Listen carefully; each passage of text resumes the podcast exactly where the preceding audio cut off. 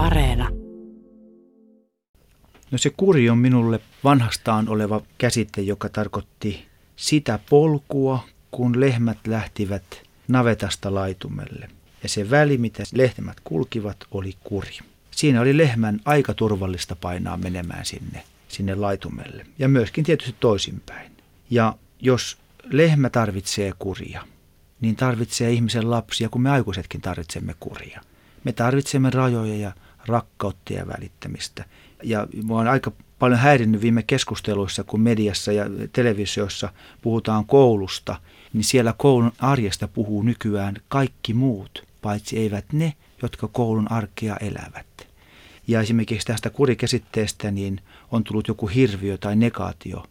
Ja jos ei sitä ensin määritellä tarkoin, niin voidaan puhua ihan eri asiasta ja sitten tarkoittaa vaikka samaa, mutta että ei ymmärretä toisiaan, niin tämä kuri pitäisi aina ensin määritellä. Ja minulle se tarkoittaa rajoja ja välittämistä. Kuusi kuvaa sukeltaa tänään koulumaailmaan.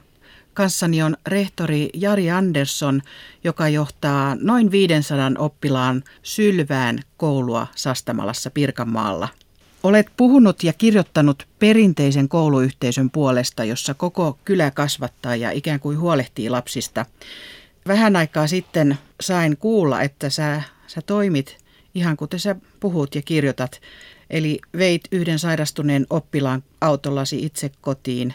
Jari Andersson, mikä on sun näppituntumas on siitä, että huolehtivatko muutkin koulut oppilaistaan näin hyvin kuin sinä? Mm. Mä luulen, että tuota, suomalaisessa koulussa on lapsen aika turvallista olla, että yleisesti ottaen varmasti huolehditaan ja, ja saatetaan loppuun jo. Pelkästään lainsäädäntökin siihen velottaa, mutta että kyllä mä luulen, että ja tiedänkin, että suomalaisella kasvattajalla on erittäin korkea moraali ja moni toimii hyvin korkealla periaatteella. En tiedä sitten vievätkö he kotiin asti, mutta, mutta että kyllä siellä on hyvin hyvä olla ja kasvaa. Jari Andersson, mistä sä olet omaksunut tämän mallin, että koko kylä kasvattaa lapset? Varmaan siitä, kun mä on itse alun alkaen kasvustojen maisteri, mä oon luokanopettaja. Ja tietysti sinne, kun hakeutui kouluun, niin sinne varmaan haettiin sen tyyppisiä ihmisiä, että niillä oli tämmöinen toiminnallinen klangi siihen, että, että, että lähdettiin lapsesta ja, ja, ja sitten oppilaasta. Mutta etupäässä lähdettiin lapsesta. No, tämä lausehan on afrikkalainen lause, kylä kasvattaa lapset ja siellä se varmasti pitää vielä enemmän paikkansa kuin meillä.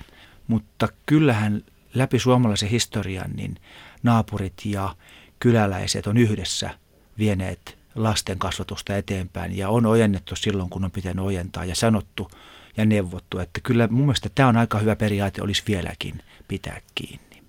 Ensimmäisessä kuvassasi on onnellinen perheydilli vuodelta 1970. 70. Siinä vanhempasi Eero ja Maila Andersson katsovat sinua pientä esikoista hymyillen onnellisen näköisinä. Mm-hmm. Äitisi syöttää sinua tuttipullolla. Kuva on otettu Keurulla, missä kävit syntymässä, mutta sen jälkeen asuinpaikkasi onkin ollut Sastamalla. Kyllä, ja näyttää, että ruoka maistunut silloinkin. Minkälaisessa lapsuuden perheessä kasvoit? No, vanhempani menivät naimisiin 67 ja tuota, en ollut varmaan yllätys sitten, kun kolme vuotta myöhemmin synnyin. Äiti oli ravintola-alalla ja toimi myyntin tehtävissä ja isä oli sitten asfalttitöissä ja kivialalla. Ja olin ensimmäinen lapsi ja sitten kolme vuotta tästä syntyi sitten veljeni Ari. Tämä aika, tästä en muista hirveästi mitään, mutta sitten sen jälkeen aika, niin se oli aika onnellista aikaa. Rahaa hirveämmin ollut, mutta eipä sitä hirveämmin ollut kellään muullakaan. Sitten Sastamalla alettiin rakentaa sitä taloa, jossa edelleenkin vieläkin asun, että hirveän pitkälle en ole päässyt louhellaan.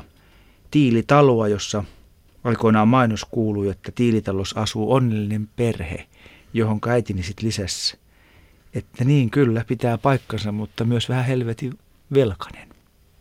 Ja mä muistan, että lapsuuteni oli suhteellisen onnellista aikaa. Minkälainen oli se perheen tapa toimia? Toimiko te yhdessä vai erikseen? Mä luulen, että hyvin samalla tavalla on kaikissa muissakin perheissä toimittiin, että, että silloin on ollut yksi hyvä tekijä on ollut se, että esimerkiksi ateriat syötiin yhdessä. No siihen aikaan ei ollut kännyköitä. Että se on ollut varmaan minun pelastukseni myöskin, että kun tykkään pelata, niin ehkä olisin pelannut enemmän, mutta, mutta me söimme yhdessä ja arki oli rytmitettyä. Se, mä muistan, että se jotenkin oli rytmitettyä aterioiden kautta. Paljon oli lapsia sillä tuota omakotialueella, jossa siellä Sastamalla siis kasvoin ja, ja se oli semmoista leikin täytteistä. Tapeltiin kovasti, vanhempien luokse mentiin pyytää apua, niin he potkasivat takaisin pihalle ja kehotti meneen sopimaan ne riidat tai asiat. Et, että siellä on opittu sitten tämmöiset selviytymisen ensimmäiset askeleet. Mikä on ollut semmoinen oppi tai asia tai, tai asenne, jonka sä oot saanut kotoa ja pidät edelleen mukana elämässäsi? No aika pitkälti varmaan tämmöinen pieni tunnuslause kuin periksi ei anneta. Että ihan helposti ei, ei tuota, vaikeuksien tai ongelmien edessä tuota mennä polvilleen. Ja jos mennään polvilleen tai kaadutaan, niin sitten sieltä osataan nousta ylös. No äitisi elää edelleen, mutta isäsi kuoli reilu vuosi sitten. Hän sairasti muistisairautta. Mm. Kerrot nettisivuillasi isäsi viimeisestä vuosista ja siitä, että miten, miten elit tuota aikaa hänen kanssaan. Mm. Kerroit muun muassa, että veit hänet yhteiselle ehtoolliselle. Mitä sulla on parhaiten jäänyt mieleen noista viimeisistä isäsi vuosista? Hoidin isäni sitten ihan viimeisiä vuosia kotona siinä kotipaikassa isäni rakentamassa talossa. Ja tuota, se oli siten armeliasta, että ymmärsin aika nopeasti, että se henkilö, joka siinä sitten riutui ja sairaus otti hoteisiinsa, niin se ei ollut enää sitten sama henkilö kuin tuota sitten, minkä mä tunsin nuorempana. Ja muistan tämän ehtoollisetkin siten hyvin, että, että isäni hän eli varmaan koko ikänsä suurimmaksi osaksi. Hän ei kuulunut kirkkoon, mutta viimeisinä vuosina sitten hän halusi liittyä. Ja tämä ehtoollistoimitus tapahtui hänen kuolivuoteellaan muutamaa päivää ennen kuin hän sitten nukkui pois. Eli että hän oli ehkä jotenkin tajuissaan siinä vielä, mutta viimeinen ehtoollinen silloin suoritettiin siinä. Isäni hän oli eri tavalla armelias, vaikka vaativa, mutta tietysti sitten kun ei enää alkoholin kanssa saanut pelata, niin se oli sitten toisenlaista aikaa. Teitä oli kaksi lasta perheessä, kaksi veljestä lapsuuden perheessä, niin minkälaisia asioita te teitte isän seurassa? No lapsuudessa käytiin paljon sienimetsällä, marjametsällä. Isä rakasti luontoa kovasti. Hän metsästi, mm, pienristaa, lintuja ja jäniksiä, joita sitten siellä meillä Houhärvellä, Puuskan alueella ja muualla sieltä löytyy paljon. Mutta että hän kun oli luontoihminen, niin luonnon kautta hän sitten meitä myöskin varmasti opetti, että tehtiin yhteiset tulet metsään tai kun käytiin pilkillä, niin järven jäälle tehtiin tulet ja siellä paistettiin makkarat. Se oli hyvin sellaista, nykyään ehkä idyllistäkin, mutta meille sitten kuitenkin aika normaalia arkea silloin lapsuudessa. Näytettiinkö teillä kotona tunteita? Vähemmän. Meillä vähemmän näytettiin tunteita. Äiti, kun se suuttui, niin kyllä silloin näytettiin tunteet reippaasti, että hän on hyvin temperamenttinen vieläkin osittain, mutta että isäni on hyvin, hyvin tyyni ja, ja hyvin hillitty, että sitä tunteita ei ilmastu. Sitten jos hän oli humalassa, niin sitten hän oli vähän pirullinen. Aatteeltaan sun isäsi oli taistolainen, ehkä jopa kommunisti, mutta sinusta tuli oikeistolainen poliitikko, niin miksi näin? No, meillä ei puhuttu kodissa politiikkaa ja, ja mä luulen, että ehkä suoraankin sanottiin, että pitää osata valita oma polku. Vaikkei sitä nyt hirveästi koskaan meillä kehuttukaan, että ei koskaan kun pääsin yliopistoon tai tuli rehtoriksi suhteellisen nuorena tai pääsi vaaleista lävitse, niin kyllä siitä ehkä oltiin hiljaa ylpeitä, mutta ei sitä sitten niin kuin – tällä tavalla japanilaistyylisesti hyvin hillitysti osattiin näyttää vähän ehkä peukkua. Jari Andersson, sä joudut itse koululaisena kiusatuksi kolmannesta luokasta alkaen ja kiusaaminen kiihtyy yläasteella, niin kuka puolusti sinua ja kenelle kerroit kiusaamisesta? Siihen aikaan aika oli onneksi ehkä toinen, ajattelen niin kuin nyt, että, että kiusaamista oli paljon. Ehkä en kokenut aluksi, että se olisi kohdistunut pelkästään minuun, vaan – se oli aika yleistäkin. Aluksi tietysti siellä oli sit isommat, jotka kiusasivat, että mä muistan niin, että hirveästi ei vertaiset kiusanneet. Mutta sitten äh, esimerkiksi kuudennen luokan aikana, että se oli hyvin rauhallista aikaa, mutta sitten kun yläkouluun tietysti pääsi, sitten se kiusaaminen oli aika makaperia. Mutta semmoinen monittamisen kulttuuri oli siihen aikaan aika raflaava. Siihen ei opettajat hirveästi puuttuneet, eikä opettajille myöskään ihan älyttömästi kerrottu. Miksi sua kiusattiin? No mä olin varmaan vähän vähän erikoisen näköinenkin. Mulla on tämmöinen silmien raskasluomisuus, tämmöinen toosi verenperimänä saatu ja se sitten valitettavasti ei mennyt veljelle, vaan se tuli minulle, että sitten, taka ehkä sitten on ajatella, että oli hyvä, että se tuli minulle, koska kyllähän sitä kautta on myöskin oppinut paljon niin kuin ymmärtämään, pohtimaan asioita, että, että, että tämmöinen ulkoinen vamma tai vaurio, niin siihen aikaan oli sitten, ja niin kuin nykyäänkin, kiusaajat kohdistavat toimintansa niihin, jotka ovat vähän erilaisia tai erityisiä, että, että se oli siihen aikaan sitten, minä olin sitten kohteena. Miten sä pääsit yli kiusaamisasiasta? Ta en ihan tarkasti sitä mekanismia muista, mutta, mutta tavallaan kun se ei ollut jatkuvaa, se ei ollut kokoaikasta, niin siinä toki oppi sitten, silmät tuli myöskin selkään, oppi tarkaksi, oppi väistämään näitä tilanteita. Tietyllä tavalla tuli ehkä aremmaksi, oppi pitään kotia hyvänä paikkana. Se, mulla oli myöskin hyviä ystäviä, kavereita. Ehkä sitä silloin tällä vähän käsiteltiin myöskin kavereiden kanssa, mutta tavallaan se oli sitä osa sitä arkea silloin ja sitä piti vain selvitä. No lapsuuden näistä koulukiusaamiskokemuksista huolimatta, niin kouluttaudut opettajaksi ja rehtoriksi ja päädyit jopa vielä samaan kouluun, jota kävit itse nuorena, niin eikö samassa koulussa sitten ollut liikaa muistoja? En tiedä, tuota, kuitenkin pidin koulusta. Mä en ollut kovin ahkera oppilas. Mä olin vähän jästipäinen, tein kaikkea muuta mielelläni kuin luin. Olin vähän huonokin oppilas, että, väitän, että osa alakoulun opettajista, jotka eläisivät vielä, niin eivät voisi mitenkään ymmärtää, että minusta tuli rehtori suhteellisen isoon yksikköön, joka oli kovin arvostettu.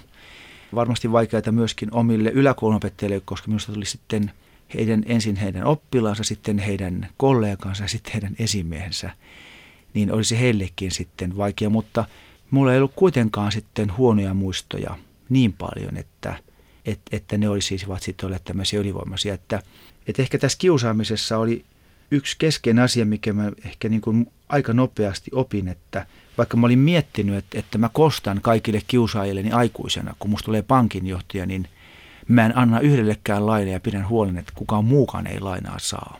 Mutta sitten aika nopeasti tuota, mä ajattelin, että, että mun pitää antaa heille anteeksi, jotta mä itse voin olla vapaa. Ja tuota, kun mä tuota annoin anteeksi heille, mitä he olivat tehneet, niin mä sitten tavallaan päästin irti siitä taakasta. Sitä kautta nämä muistot myöskin jäävät. Että äitinihän sanoi usein, että anteeksi voi aina antaa, mutta unohtaa ei milloinkaan. Mä kuitenkin ajattelen niin, että parempi vähän jopa unohtaa tiettyjä asioita, niin silloin se taakka on kokonaan pois. Toisessa kuvassa on ilmakuva Sylvään koulusta, joka sijaitsee Sastamalan keskustan tuntumassa Rautaveden rannalla Pirkanmaalla. Siinä on iso tiilirakennus, jossa on paljon vihreitä ympärillä.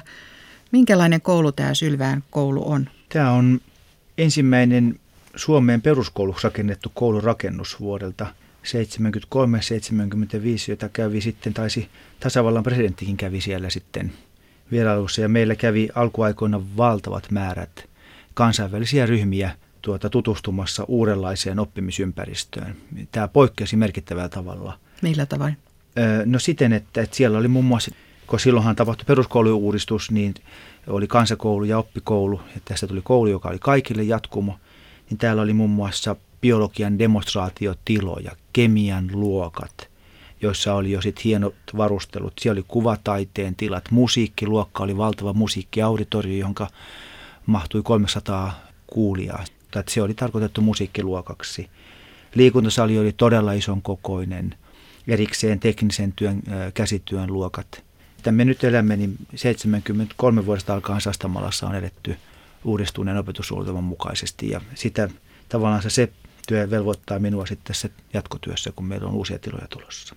No kun katsotaan tätä kuvaa, niin mikä tässä alueesta on koulualuetta, missä nämä teinit sitten saavat liikkua vapaasti välitunnilla? Niin kuin monessa muussakin Suomen koulussa, niin koulurajat, niin tässä on tämä etupiha ja sitten tämä rinteet, mistä voidaan valvoa oppilaita hyvin, että saavat olla nurmikolla ja piha-alueella. Ja meillä on myös kyläkoulussa, meillä on keinuja ja kiipeilytelineitä vastaavia, että ei se tarvi olla pelkästään asfalttipiha. Siellähän on myöskin koripallotelineitä ja pingispöytiä vaikka mitä, että, että olemme lähteneet siitä, että se koulun välitunnin arki olisi tämmöistä aktiivista toimintaa täynnä. No media on nimennyt sinut Jari Andersson kurirehtoriksi. Niin Ihan syyttä suotta, mä olen lempeä mies. Mitä ajattelet tuosta kurirehtorin nimikkeestä, kun oikeastaan sä korostat välittämisen tärkeyttä? Mm. No se kuri on minulle vanhastaan oleva käsite, joka tarkoitti sitä polkua, kun lehmät lähtivät navetasta laitumelle. Ja se väli, mitä lehmät kulkivat, oli kuri. Siinä oli lehmän aika turvallista painaa menemään sinne, sinne laitumelle. Ja myöskin tietysti toisinpäin. Ja jos lehmä tarvitsee kuria, niin tarvitsee ihmisen lapsia, kun me aikuisetkin tarvitsemme kuria. Me tarvitsemme rajoja ja rakkautta ja välittämistä. Ja mua on aika paljon häirinnyt viime keskusteluissa, kun mediassa ja televisiossa puhutaan koulusta, niin siellä koulun arjesta puhuu nykyään kaikki muut, paitsi eivät ne, jotka koulun arkea elävät. Ja esimerkiksi tästä kurikäsitteestä niin on tullut joku hirviö tai negaatio. Ja jos ei sitä ensin määritellä tarkoin, niin voidaan puhua ihan eri asiasta ja sitten tarkoittaa vaikka samaa, mutta ettei ymmärretä toisiaan, niin tämä kuri pitäisi aina ensin määritellä. Ja minulle se tarkoittaa rajoja ja välittämistä. Mitä sulle tulee ensimmäisenä päällimmäisenä mieleen, miten koulunkäynti on muuttunut niistä ajoista, kun itse olit oppilas tässä samaisessa koulussa 80-luvulla? Joo, aineopettajat olivat silloin hyvin ainekeskeisiä.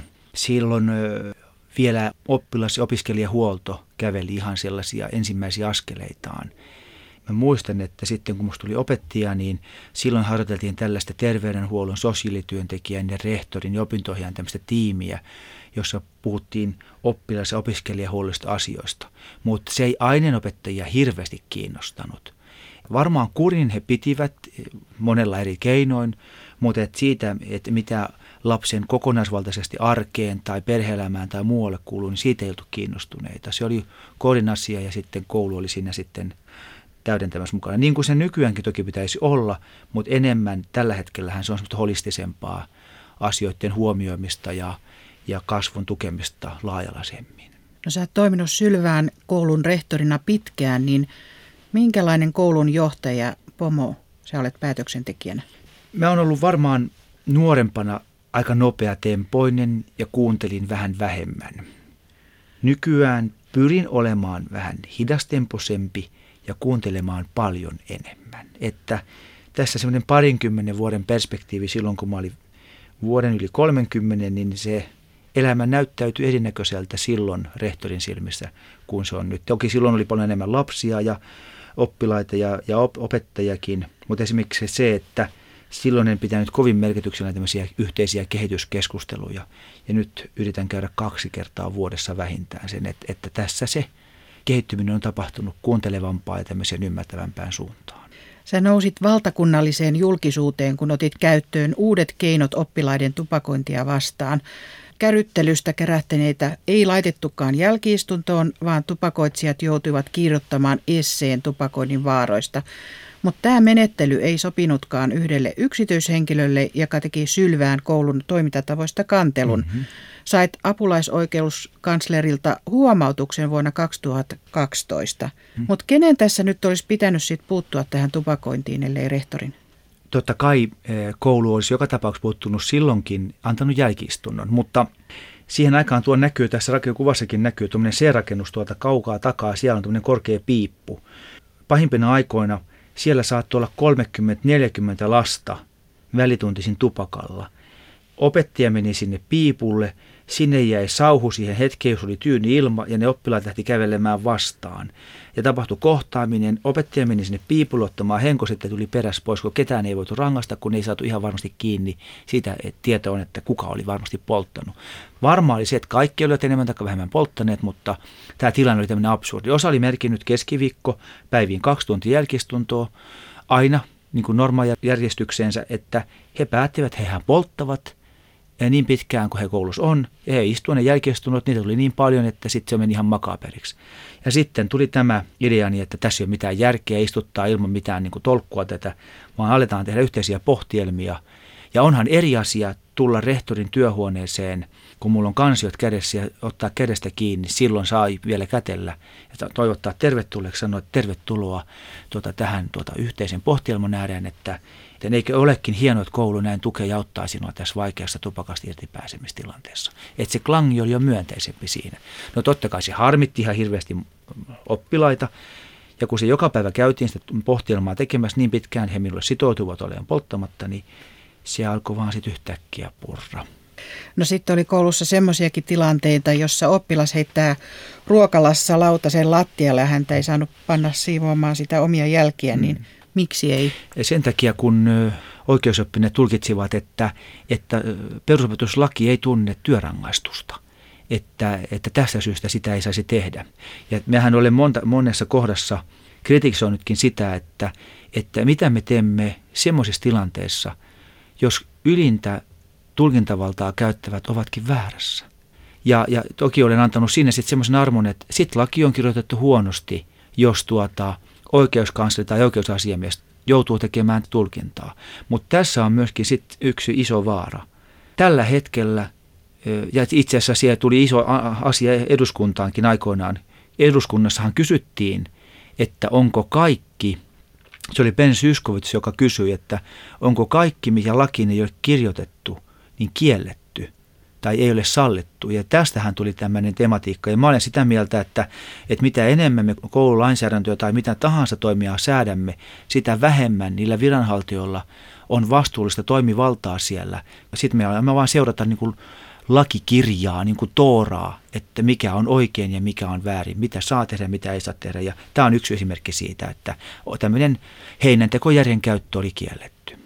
No yksi esimerkki oli myös tämän tupakoinnin lisäksi, että sä halusit puuttua koulumatkoilla kiusaamiseen, sillä kiusaaminen tapahtuu nimenomaan koulumatkoilla, niin miksi tähän ei saanut puuttua? Koska koululla ei ollut toimivaltaa puuttua. Siitä ei ollut säädetty laissa. Koululla ei ollut toimivaltaa puuttua. Sitähän minua moitittiin myöskin silloin. Sitä kanneltiin siis tästäkin asiasta. Silloin todettiin, että, että koulumatkalla tapahtuvan kiusaamiseen puuttuu muu viranomainen. No poliisipuoli ilmoitti, että heillä ei ole mitään toimivaltaa alaikäisiin, että ainoastaan jos he näkee konkreettisen kiusaustapauksen, niin alle 15-vuotiaat viedään sosiaalipuolen tapauksen. Sosiaalipuoli ilmoitti, että heillä ei ole vähäisintäkään toimivaltaa, koska he eivät tehdä interventio perheeseen, eikä heillä ole keinoja puuttua sit siihen asiaan. Ja onhan tämä aika absurdia ei se ole vieläkään laissa niin kuin se ehkä mielestäni pitäisi olla, että jos lapsi tulee kertomaan rehtorille tai opettajalle, että häntä kiusataan, niin minun pitäisi rehtorille myös sanomaan, että kerrotaan tämä huoltajille, jotka sitten hoitavat sen. Ja se useimmissa tapauksissa ei ole mitenkään mahdollista. Eihän huoltajallakaan ole mahdollisuus tehdä tämmöistä toimivaltaista puuttumista sitten toiseen perheeseen, että kyllä se pitää olla sille lapselle se opettaja rehtori, joka on toiminnan auktoriteetti siinä, että rehtori ja opettaja puuttuu ja hoitaa ja turvaa sen lapsen koulumatkankin sit osaltaan. Mutta siihen perusopetuslakiin tehtiin vuonna 2013 muutoksia ja ainakin tämmöinen koulurauhapaketiksi nimetty oppilashuoltolaki niin antoi opettajille ja teille rehtorille enemmän valtuuksia ylläpitää työrauhaa. Niin Kyllä. Koeksa, että tämä Lex Anderson, mm-hmm. miten se tuntui ja niin. miltä se vaikutti siihen? No että... joo, se oli sitten, tässä vaan on se erikoisuus, että tätä ennen kymmeniä vuosia Suomen koululaitoksessa oli toimittu niin kuin olin toiminut. Kiusaamisen oli puututtu, oli lapset laitettu siivoamaan jälkensä ja tupakointiin oli puututtu monella tapaa. Nythän meillä on kasvatuskeskustelu, siellä on, että jäljet voidaan siivota ottaen huomioon ikätaso ja, ja tuota, olosuhteet, eikä sitä saa aiheuttaa tietysti mitään kärsimystä, niin kuin koulun muutenkaan haluaa aiheuttaa mitään kärsimystä. Mutta sen lisäksi siellä on osia, jotka sitten tietysti jäävät vähän tämmöisiksi ehkä handicapeiksi siellä, että, että koulun pitää nyt esimerkiksi koulun matkalla tapahtuva kiusaaminen informoida. Ja, ja sitä ei sen tarkemmin sanota. No se voi olla hyvä, koska mä tulkitsen sen niin, että mä en voi informoida mitään, mitä mä en ole selvittänyt. Ja siksi minä puutun koulumatkalla tapahtuvaan kiusaamiseen vastakin, ja tähänkin asti olen puuttunut tosi tiukasti selvityksiin asiat ja sitten kotiin informaatio. No yksi asia oli sitten kanssa, mistä sä pääsit uutisiin, oli se, että sulla oli jossakin vaiheessa tapana säilyttää kiusaajan ja kiusatun oppilaan välistä sopimusta siitä, että kiusaaminen loppuu. Puhuttiin tämmöisistä kassakaappisopimuksista, niin minkälainen semmoinen kasvatuksellinen vaikutus tämmöisellä sopimuksella oli? Joo, sen lisäksi siis tuota arkistoi myöskin ne kiusaamiskertomukset. Että oppilaan kertomukset mä halusin sitten säilyttää, koska siitä oli yksi oikeuskeissi, jossa sit opettaja ja koulurehtori oli haastettu oikeuteen siitä, että he eivät olleet puuttuneet kiusaamiseen – ja, ja oikeus tuomitsi muistaakseni heidät molemmat sakkoihin, kohtu isoihinkin sakkoihin, sillä perusteella, että he eivät voineet todentaa sitä, että olivat puuttuneet. Kumpikin muistaa, että he olivat puuttuneet siihen, mutta siitä ei ole mitään dokumenttia. Ja sen takia sitten tätä säilytin ne. Ja sitten eh, mä en pelkästään säilyttänyt näitä, että, että, että siellä sovittiin, että lopetetaan kiusaaminen. Niin oikeusoppineet sitten tulkitsivat niin, että, että, että alaikäinen ei voi tehdä tämmöisiä juridisia sopimuksia, joka, joka velvoittaa – heidät sitten antamaan lupauksia, joka on siis, mä ymmärrän juristia siinä, että jos ei voi ymmärtää kastusmaailmasta mitään tai ei ymmärrä sitä mekanismia, miten lapsia kasvatetaan, niin silloin olisi vaikka ennen kuin antaa lausunnon hyvä kysyä, että mikä merkitys tämmöisellä keskinäisellä sopimuksella on. Että et, et eihän se ole mikään sopimus, mikä sen enempää sitoo muuta kuin, että kun minä jotakin lupaan tämmöisessä suomalaisessa yhteiskunnassa, niin sillä täytyy olla merkityksiä.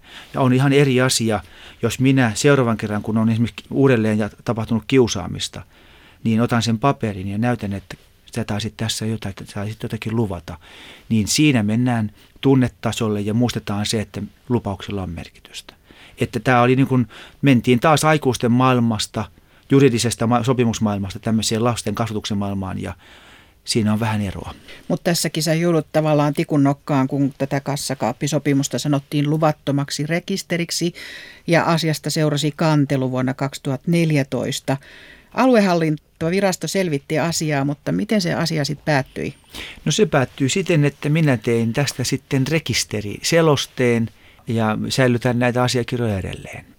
Tätä ohjelmaa äänittäessä on nyt yksi keissi kesken sait Jari Andersson vuonna 2016 virkavelvollisuuden rikkomissyytteen, koska korotit 16 oppilaan englannin kielen päättöarvosanoja vastoin aineenopettajan tahtoa. Kolmas kuvasi on työhuoneestasi. Kuvassa on täytetty susi, jota sinä, Jari Andersson, silität. Rehtorin kansliaan mennään kai yleensä, kun joku asia on pielessä, mutta minkälainen kynnys on tulla rehtorin pakeille silloin, kun tulia kohtaakin tämmöinen irvistävä susi? Minusta susi hymyilee työhuoneessa, niin se on tämmöinen alfanaaras ja hän on hyvin iloisen näköinen siinä. Ja aika usein olen tämän suden vieressä. Tuossa etupuolella on sitten pöytä, jonka vieressä on sitten penkkejä ja oppilas istutetaan aina samalle paikalle. Ja sitten kun hän tulee silittämään ja kertomaan asiaa, niin mä sitten hyvin rauhallisesti silitän tätä sutta – ja siinä minä suden kanssa sitten katselen tätä oppilasta. Ja mä luulen, että tämä jää aika monella tytölle ja pojalle mieleen. He muistelee sitä vielä vanhoilla päivilläänkin Taimintuvassa ja Annin Pirtessä ja Iltaruskokorissa, mitä rehtori sitten heidän kanssaan teki. Mitä siellä rehtorihuoneessa sitten oikein tapahtuu, kun nämä räyhäät joutuvat sinne esimerkiksi opettajan lähettämänä? Yleensä se asia saadaan selvitettyä. Mähän osaan tietoisesti nykyään pitää tämmöisiä toiminnallisia taukoja ja antaa aikaa miettimiselle, mutta mä olen aika periaatteellinen ja perusteellinen, että, että ennen loppuu kohdalta pissa, kun rehtorilta aika hoitaa näitä asioita, koska se on minun perustyötäni. Ja mä olen iloinen siitä, että, että koko henkilökuntani poikkeuksetta toimii vähän samalla periaatteella. Et jos ei saada saman istunnon aikana selville, mitä on tapahtunut, niin tuota sitten jatketaan seuraavana päivänä, mutta oppilas saa ensin rauhassa kirjoittaa, mikä on hänen mielestään ollut se tapahtuman kulku.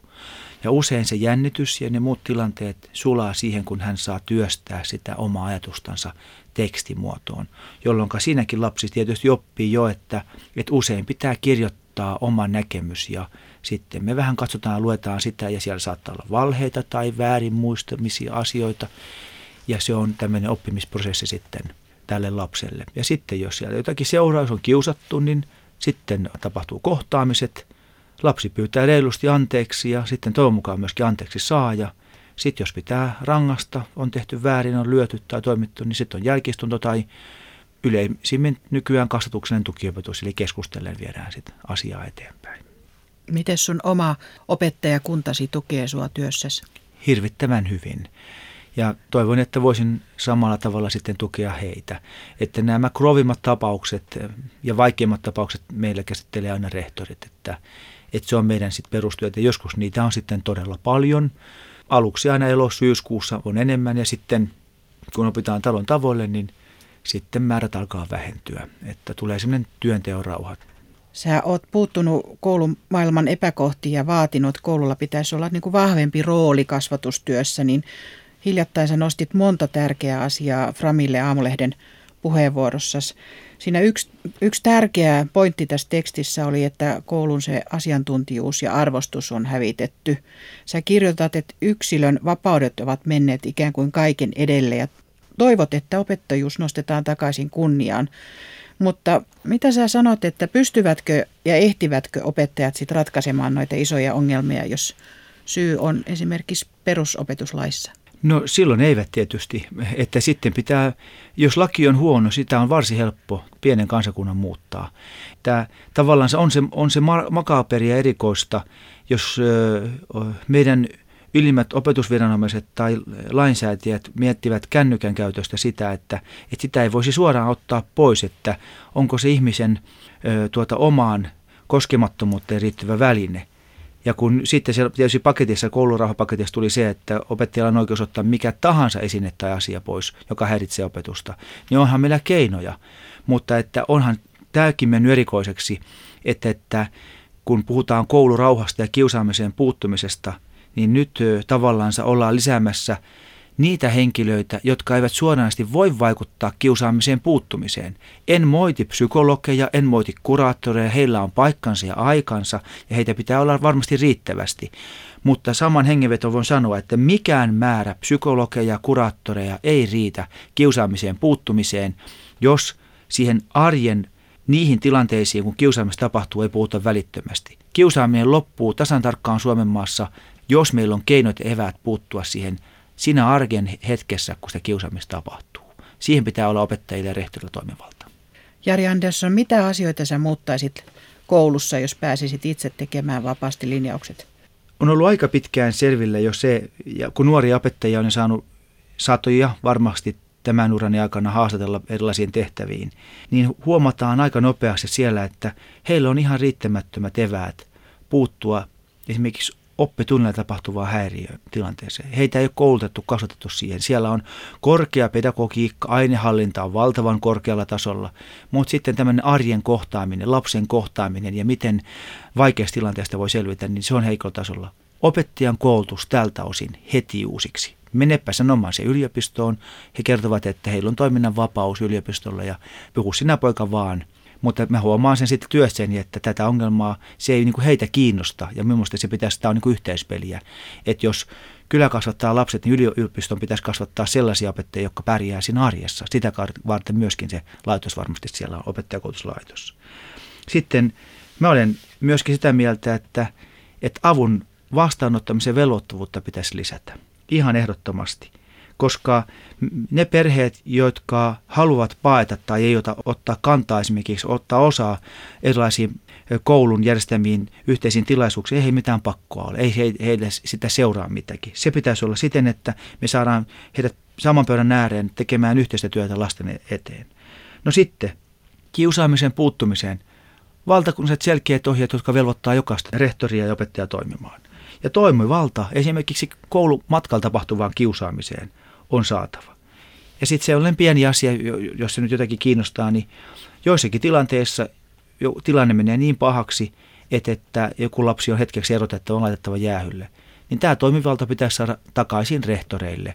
Se on nyt toimivalta on siirretty moniesille toimielimelle ja lautakunnalle. Ja kun lautakunta kokoontuu joskus ja jouluna, niin siinä koulun arjessa se asia on sitten mennyt jo ohitse ja se on tosi hankalaksi tehty. Eli tavallaan se olisi niin kuin vastuullisen virkavastuullisen rehtorin toimivallassa. Ja sitten luvattomiin poissaoloihin on puututtava totta kai nykyistä huomattavasti voimakkaammin ja sitten en ymmärrä tätä systeemiä, jossa luokalle jäämistä ei tuota noterata enää millaiseksikaan tuen muodoksi, vaan minusta luokalle jäämistä pitäisi lisätä, että meillä menee koko ajan enemmän ja enemmän lapsia sitten lävitse, joka ei osaa hyvässä lukea ja kirjoittaa kunnolla. Mitä sä arvelet, mitä vanhemmat tuumivat tämmöisistä metodeista, mitä sä nyt kerroit? Mä luulen, että vanhemmat on tyytyväisiä. Siis voin sanoa, että tänä koko virkaudan aikana niin yhden käden sormilla on ne huoltajat, jotka eivät ole valmiit ottaa apua vastaan. Et monesti käy niin, että apua ei oteta heti vastaan. Tämä tavallaan ollaan sokeita sille tilanteelle. Mutta toki nykyään myöskin annan vinkkiä rohkeammin kuin ennen. En lähde haastamaan, mutta tarjoan auttavaa kättä. Ja siinä tilanteessa, kun sitten kun murrosikäinen on 14-15 vuoden iässä hyvin vaativa ja omat keinot alkaa loppua, niin sitä mä oon pitänyt huonona, että sitten tulee julkisuuteen sitä, että it viranomaiset tai koulu ei auttanut tai tehnyt tehtävänsä. Voi olla näinkin, mutta usein väitän, että ei ole oltu oikeaa apua ottamaan vastaan. Koulupäivänä arjessa sä pukeudut arkipukuun. Mitä sanot hupparipäisille oppilaille, jotka kysyvät vaatteistasi? Liivipuku on minun työvaatteeni ja mä olin jo opettajana pukeuduin usein pukuun poikkeuksetta. Nykyään se on itsestäänselvyys. Ja joskus oppilaat kysyvät minulta, että, että opettaja, miksi, miksi minä pukeudun heidän mielestään niin hienosti. Niin mä sanoin sitten heille, että, että mä pukeudun heitä varten ja siksi, että minä arvostan tätä työtä niin kovasti. Ja, ja heidän oppimisensa ja on minulle niin kuin tosi tärkeää, että mä pukeudun heille. Ja se oli yleensä tämmöinen finaalinen vastaus ja sitten tyytyivät siihen ja tottuivat aika nopeasti. Olen myöskin tällä tavalla ollut sit lapsille esimerkki. No nykyään tyypillistä, että opettaja joutuu katsomaan jopa 20 oppilasta, joilla on teepaitoja, huppareita täynnä kirosanoja, manauksia, pääkalloja, niin pystyykö sylvään koulu kieltämään tämmöisen pukeutumisen tekstit Ky- vaatteissa? Joo, kyllä pystyy. Mä ajattelisin mielessäni, että, että, että silloin kun aikoinaan kielsin toisia loukkaavat vaatteet, niin sitähän tuli hirvittävä haloa. Ja Yle Xlle tulee ymittäjä soittaa minulle ja kysyy, että sopiiko laittaa tämmöistä tekstiä ja tällaista tekstiä. Mutta mä olin aika looginen siinä tämmöisen heinäntekojärjen kautta, että, että jos se loukkaa jotakin ihmistä, kirosanat tai ei koulussa voi olla kaljamainoksia tai mitään sellaista rivoa, mikä loukkaa toista sukupuolta tai ketään ylipäänsä, niin me ollaan kielletty ne toisia loukkaavat vaatteet. En usko, että on sallittu missään muuallakaan sellainen pukeutuminen, mikä on tämmöisen hyvän tavan vastasta. Tänään on kuuden kuvan vieraana Sastamalassa toimiva rehtori Jari Andersson, joka on periksi antamaton nuorten puolustaja. Valokuvat, joista puhumme, löytyvät Ylen sivuilta osoitteesta yle.fi kautta kuusi kuvaa. Neljännessä kuvassa on suloinen koira nimeltään Mauno. Kyseessä on Cavalier King Charlesin spanieli, joka on sinulle tärkeä hyvän mielen tuoja. Tämä vilpittömän näköinen kaverini on tainnut viedä sun sydämessä. Niin kyllä, ja mä luulen, että, että meillä taitaa olla semmoinen erinomaisen hyvä yhteys, että Mauno tykkää myöskin minusta. Maunohan on sillä tavalla vielä tämmöinen pieni pentukoira ja opiskelee maailmaa ja, ja on hyvin vilpitön ja hyvin luottavainen ja mä olen hyvin suuri koirien ystävä ja meillä on ollut aina lapsuudessa koiria ja, ja että tavallaan on paha, että Mauno ei ole minun koirani, mutta se on erinomaisen hyvä. Nimittäin mä olen tässä ajassa aika kiireinen ja tämmöinen pieni Maunopoika niin tarvisi koko aikaista läsnäoloa ja leikkiä ja, ja tuota, myöskin herkkuja ja makupaloja, mutta ulkoilua myös etupäässä. Ja kun mä en sitä ehdi tehdä, niin se olisi väkivaltaa meille molemmille, sekä Maunopojalle että minulle. Minkälainen stressin karkottaja tämmöinen ihana koiruus on? Mauno on totaalinen stressin karkottaja. Ja toki kun hän tässä nyt naapurissa silloin tällöin tulee minun luokseni ja olen vaatinut häntä aina sitten pääsee hoitoon, niin tuota, se on niin kuin sekunneissa sitten. Ja Mauno on jo oppinut, missä on keittiö ja missä on herkkupussi, niin sitten hän tepastelee minun perässä sitten. Mauno tulee minun kanssani sitten paikkaan kuin toiseenkin. Ja Sä kerroit, että sä osaat nykyään nauttia pienistä hetkistä, mutta muutama vuosi sitten joudut kamppailemaan tämmöisen vaikean sairauden kanssa. Se antoi vähän niin kuin uusia mittasuhteita hmm. elämääsi, niin mikä tuo sairaus oli ja mi- miten se muutti sitten sun ajattelutapaasi ylipäätään elämään? Joo, me tuota sairastiin muutama vuosi sitten niin angiinan ja epätyypillisesti sitten tämä streptokokki, joka angiinan aiheuttaa, niin – pääsi tunkeutumaan tuolta nielusta. Siellä on joku haavaama ollut leivänmuru tai kalan ruoto. Tämä septokokki on päässyt siihen haavan päälle ja se on päässyt tunkeutumaan sitten tuonne verenkiertoelimistöön ja se myöskin tunkeutui sitten tuonne niskanikamiin. Ja mä sain äärimmäisen korkean kuumeen ja tulehdusarvot nousivat hälyttävän korkeaksi ja pahimmillaan sain neljän tunnin välein 2000 mikrogrammaa eli kaksi grammaa antibioottia. Ja kun lääkäri tuli sitten ilmoittamaan siinä heikolla hetkellä, että lääketiede ei voi rehtoria parantaa, vaan sitten täytyisi uskoa paranemiseen. Joka viides taitaa tälläkin hetkellä tähän septikemiaan kuolla, niin ajattelin silloin hiljaisina yön hetkinä sairaalassa, että en vielä olisi halunnut kuolla, että ehkä tehtävää on, mutta aika nopeasti sitten, kun kuolemaa ottaa sylinsä ja katselee silmästä silmään, niin tuota, siinä on helposti antaisi periksi. Tunnuslauseeni on, että periksi ei anneta, niin lähdin siitä, että tämä voitetaan vielä. Ja sitten jossakin kohtaa yhtäkkiä pikkuhiljaa tulee sellainen tieto, että lääkäri ilmoittaa, että nyt on tuleusarvo pikkasen laskenut. Että nyt vain uskossa vahvana ja luota tähän. Ja menin eteenpäin ja se saatiin se tulehdus pois ja ongelmana vaan oli se sitten, että kaksi kaularangan välilevy ja sitten yksi nikama oli tuhoutunut ja minä sain sitten uuden kaularangan. Sitä kautta sitten tietysti perspektiivi muuttuu, että tulee ymmärrys siitä, että mikään ei ole itsestään selvää, mikään ei kestä ikuisesti. Ne pienet hetket, joita me tässä arjessa kohtaamme, niin niistä kannattaa vaan nauttia. Ja jokainen päivä on uusi mahdollisuus ja valtava armo. Että ja aina kun tulee epäuskon hetki, niin palaan tähän, niin vaikeudet eivät ole enää vaikeuksia. Viides kuvasi liittyy Pyhän Lasaruksen ritarikunnan tilaisuuteen. Tämä hengellinen ja sotilaallinen ritarikunta perustettiin 1100-luvulla ja perusajatuksena on auttaa hädässä olevia ja puolustaa kristinuskoa. Nyt kun mä katson sitä kuvaa tuossa, niin näyttää siltä, kun sua puettaisiin niin kuin edestä ja takaa ja vieressä odottaa musta viitta, jossa on vihreä risti, niin mm. mitä tässä kuvassa oikein tapahtuu? Tässä kuvassa Oulun kirkossa suurpriori Helena Pesola ylentää minut komentajaksi. Minulle laitetaan kaularisti ja sitten saan myöskin komentajan arvo osoittava rintatähden. Ja sitten laitetaan mantteli, eli tämä viitta, sitten harteilleni tämän toimituksen jälkeen. No tämä ritarikunta, tämä ei ole mikään salaseura, vaan siihen pääsee, joka tunnustaa kristinuskoa ja haluaa auttaa ihmiskuntaa. Minkälainen se prosessi oli uuden jäsenen hyväksyminen ja miten sinut löydettiin tähän mukaan?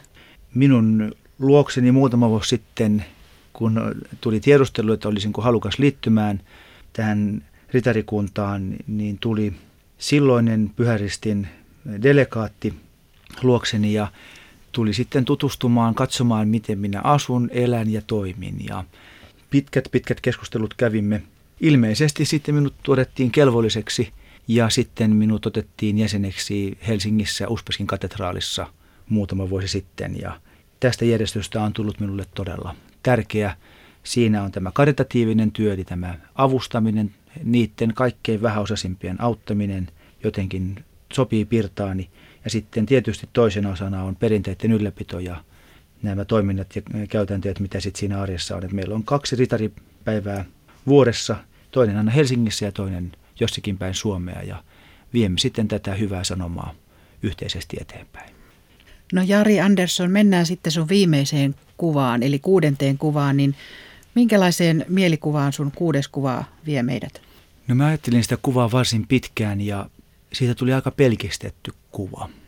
Siinä kuvassa on keskellä aika lailla suora viiva. Siinä on paljon vaaleita sävyjä, ehkä kahta sävyä sen viivan molemmin puolin. Ehkä siinä voi ajatella, että siinä on täysin sees oleva järven pinta, rauhallista ja tyyntä. Ja kaikki on siinä kuvassa erinomaisen hyvin.